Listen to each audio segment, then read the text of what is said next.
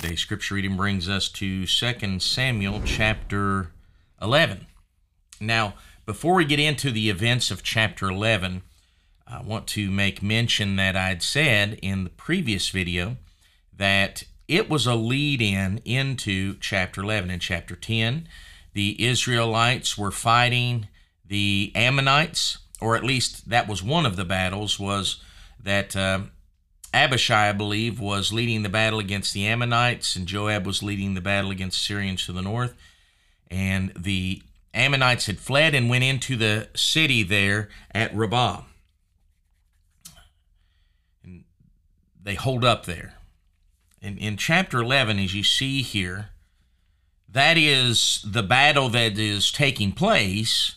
That is the besiegement of the city after the fact in verse number one. It came to pass after the year was expired, so time had expired, and at the time when kings went forth to battle, that David sent Joab. They were done hibernating for the winter, essentially, and now it was springtime. It was weather to where they could go forward and be unhindered, uh, unhindered, and uh, troops would be less susceptible to weather and that type of thing.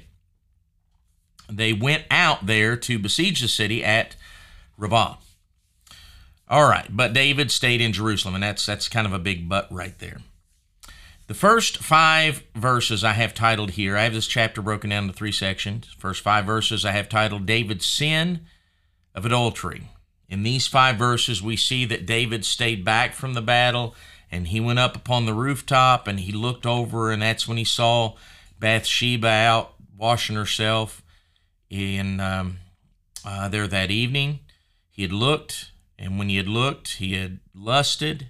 When he had lusted, it led to adultery, brought her in, and eventually, as you see there, got her pregnant. Now, the one point that I think is really interesting to consider is as it said there in verse number one, this was a time when the kings went forth to battle, but yet it says, but David tarried still at Jerusalem. David shed his armor.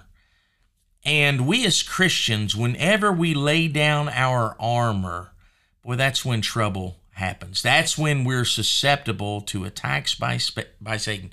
When we lay down our breastplate of righteousness, uh, then we're susceptible. When we take off our helmet of salvation, forget who it was that has borne us, forget who it, who we are accountable unto, that's when we're susceptible. So David commits the sin of adultery here and he sends Bathsheba back home. Verses 6 through 13, I have that titled David's Sin of Duplicity.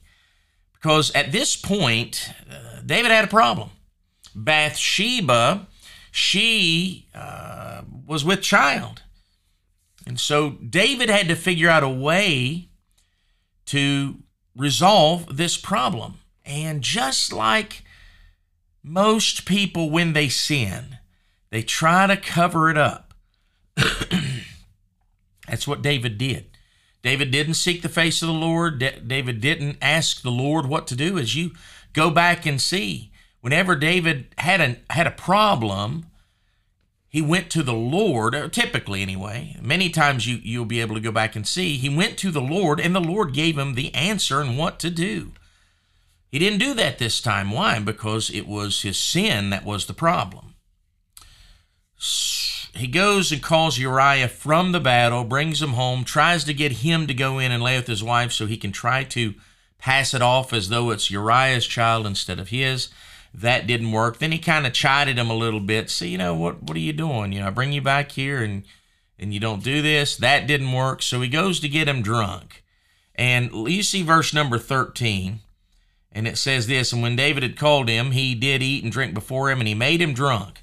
And at even he went out to lie on his bed with servants of the Lord, but went not down to his house. A drunk Uriah had more honor than a sober David at this point in his life. And then we see when that didn't work, verses 14 through the remainder of the chapter, I have that titled David's Sin of Murder. So his chapter is just full of sin his sin of adultery, his sin of duplicity, his sin of murder. So he takes Uriah and says, Okay, you can head on back, but take this note with you. And in that note that he carried from Jerusalem to Rabbah to his commanding officer, who he had so much respect for that he would not go down and sleep in his house with his wife, but he slept there in tents. He hands it to his commanding officer and says, This is from the king.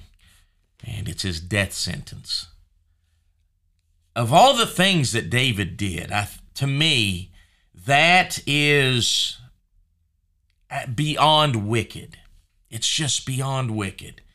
It's one thing to commit adultery, it's another thing to murder, but to have the the the victim to carry that all that way and give it faithfully unto the man in charge. I, I just I, I'm I'm right. So as we look at this, David's sin didn't just affect him, right? But uh, Uriah wasn't the only victim. I, I, I want to point that out in just one second.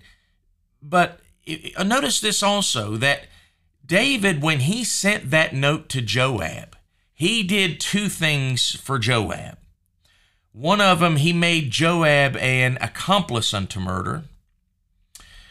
And the second thing was he gave he gave Joab leverage over him.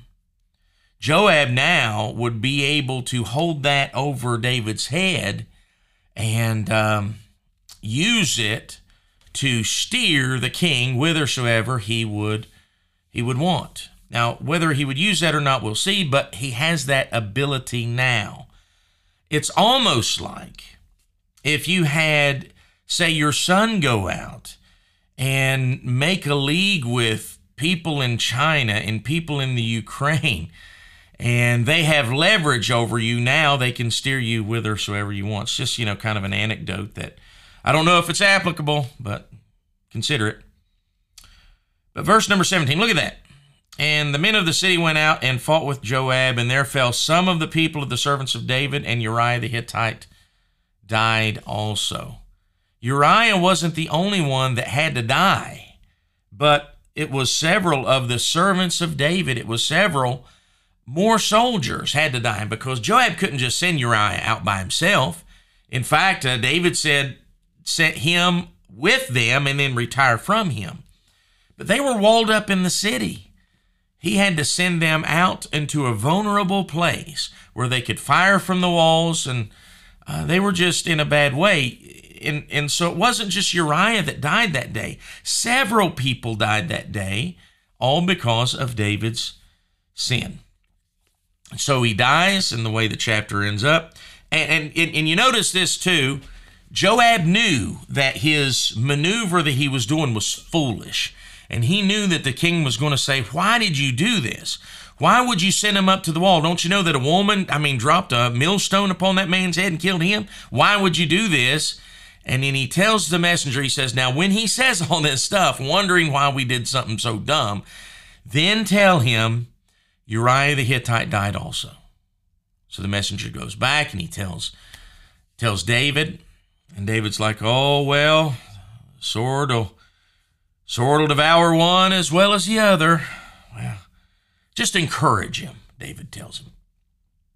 So now David thinks that his sin has finally been covered. Uriah is dead.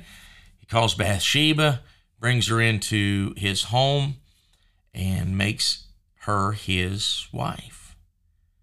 All's well and done, right? All's good. No problems there. He got away with it. I want you to see word there in verse number 27. When the morning was past, David sent and fetched her to his house, and she became his wife and bare him a son. But, it's one of those great big buts of the Bible, but the thing that David had done displeased the Lord. Now, that is finishing up this chapter, but that is not the end of the story. There is so much more. In fact, the remainder of David's reign would be filled with turmoil because of this act. Tragic. Sin will take you farther than you want to go, make you pay more than you want to pay, uh, you know, all that stuff there. But that's what happened with David. It caused him heartache. Um, the rest of his life. And so that's going to do it for 2 Samuel chapter 11. Hope this has been a help unto you. God bless, and Lord willing, we'll see you soon.